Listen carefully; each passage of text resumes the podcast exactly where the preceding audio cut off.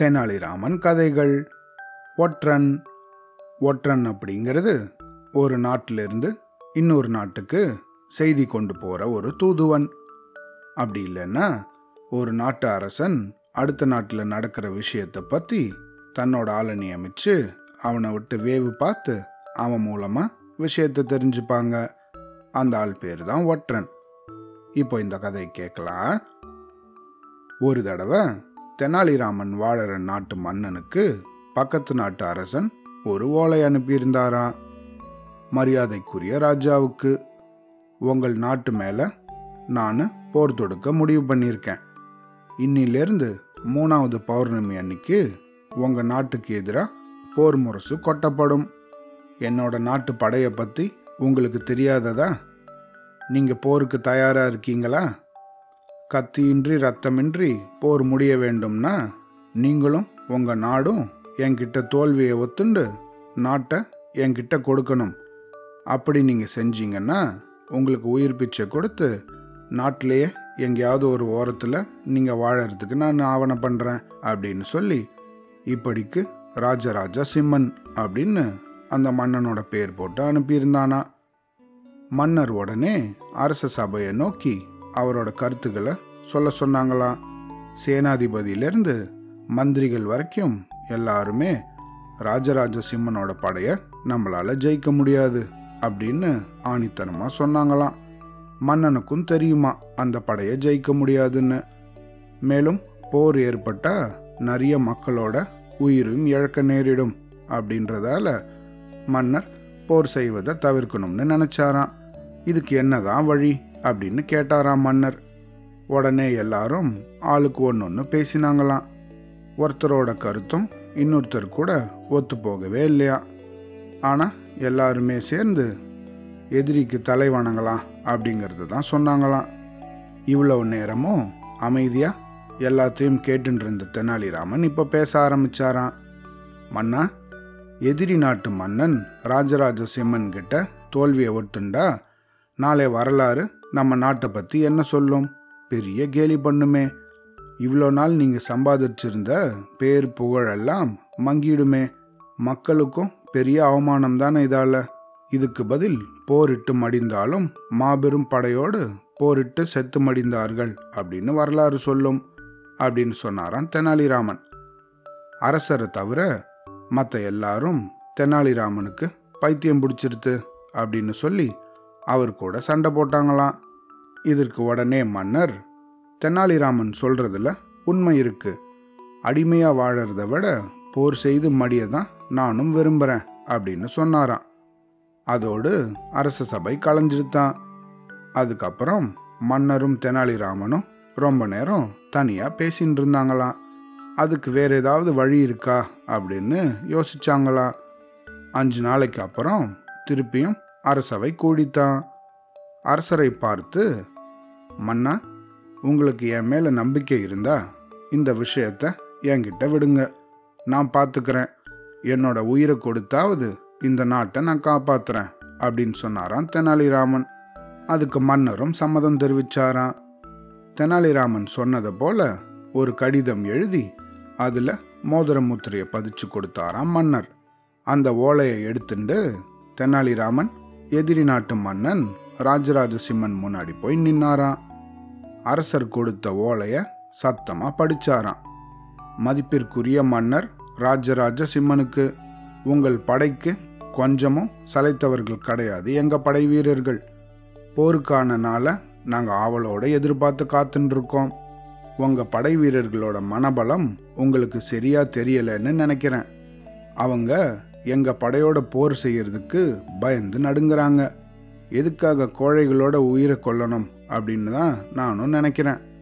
இந்த ஓலையை உங்ககிட்ட எடுத்துட்டு வந்திருக்க வீரர் எங்கள் படையில் மருத்துவ உதவி செய்கிறவர் இவரை உங்கள் நாட்டு சேனாதிபதி சண்டையிட்டு ஜெயிச்சுட்டா என்னோட நாட்டை உங்களுக்கு பரிசா தந்துடுறேன் அப்படின்னு அந்த ஓலையில் எழுதியிருந்துதான்.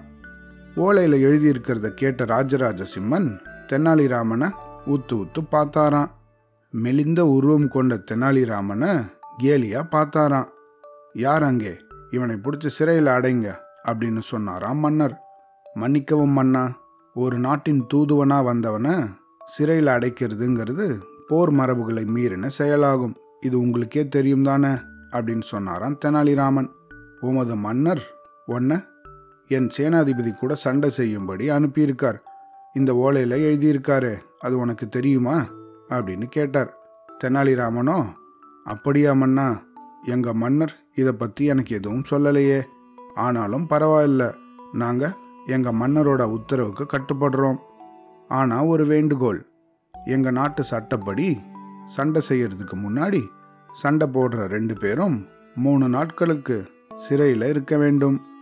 அதும்படி என்னையும் உங்களோட சேனாதிபதியையும் சிறையில் அடைங்க நாலாவது நாள் நான் அவர் கூட போட்டி போட தயாராக இருக்கேன்.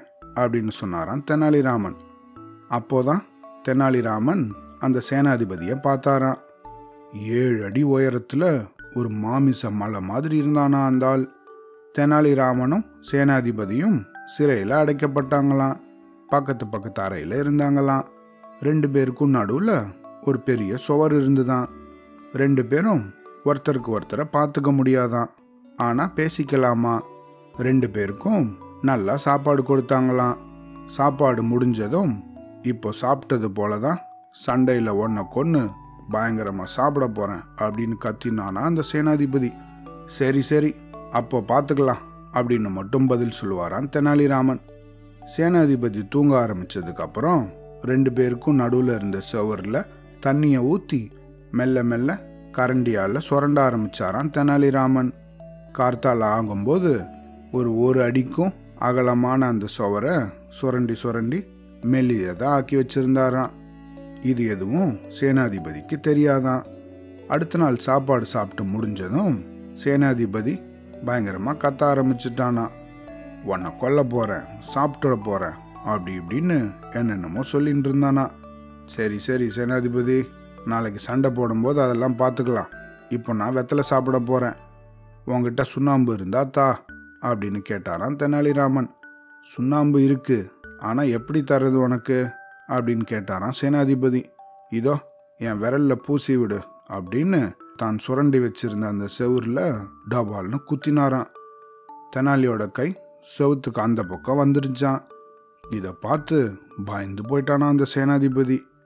சேனாதிபதி சுண்ணாம்பு தடவி விடும்போது அவரோட கை நடுங்கிறத கவனித்த தெனாலிராமன் என்ன செவுறு உடஞ்சதுக்கே இப்படி பயப்படுறேன் எங்கள் நாட்டில் நான் ஒரே அடியில் யானையெல்லாம் கொண்டு இருக்கேன் தெரியுமா? நான்லாம் சும்மா தான் எங்கள் சேனாதிபதி யானையை தன்னோட ஒரு கையில் அப்படி சுற்றி சுற்றி தூக்கி போடுவார். அதெல்லாம் நீ பார்க்கணும். யார்கிட்டையும் சொல்லிடாத. எங்கள் நாட்டுக்கு வந்த ஒரு முனிவர் எங்கள் படையில் இருக்கும் வீரர்களுக்கு எல்லாருக்கும் அசுர பலம் தரக்கூடிய ஒரு வரம் தந்திருக்கார். அதுக்கப்புறம் தான் எங்களுக்கு இந்த மாதிரி அசுர பலம் கிடைச்சது அப்படின்னு சொன்னாராம் தெனாலிராமன். எல்லாத்தையும் கேட்ட சேனாதிபதி பயங்கரமாக பயந்துட்டானா. அடுத்த நாள் நாட்டு மக்கள் எல்லாரும் இந்த சண்டையை பார்க்கறதுக்காக வந்திருந்தாங்களாம்.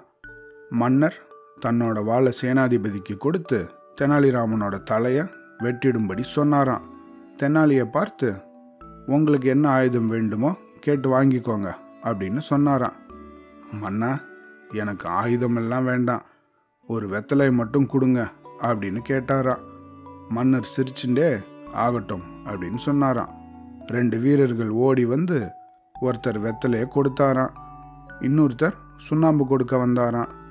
தெனாலிராமன் அந்த ஆளை பார்த்து சுண்ணாம்பை சேனாதிபதியோட நெத்தியில் வைங்க நான் எடுத்துக்கிறேன் அப்படின்னு சொன்னாராம்.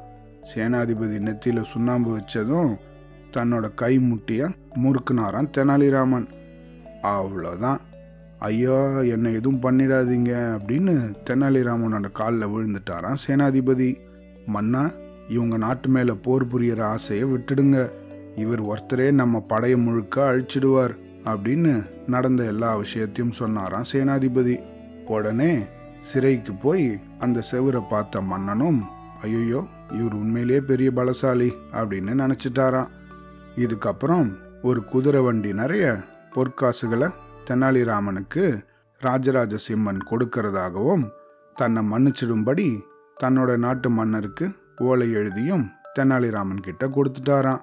வெற்றியோட நாடு திரும்புகிற தெனாலிராமனை வரவேற்க தன்னோட நாட்டு மன்னரும் மக்களும் எல்லையில் காத்திருந்தாங்களாம். அவ்வளோதான்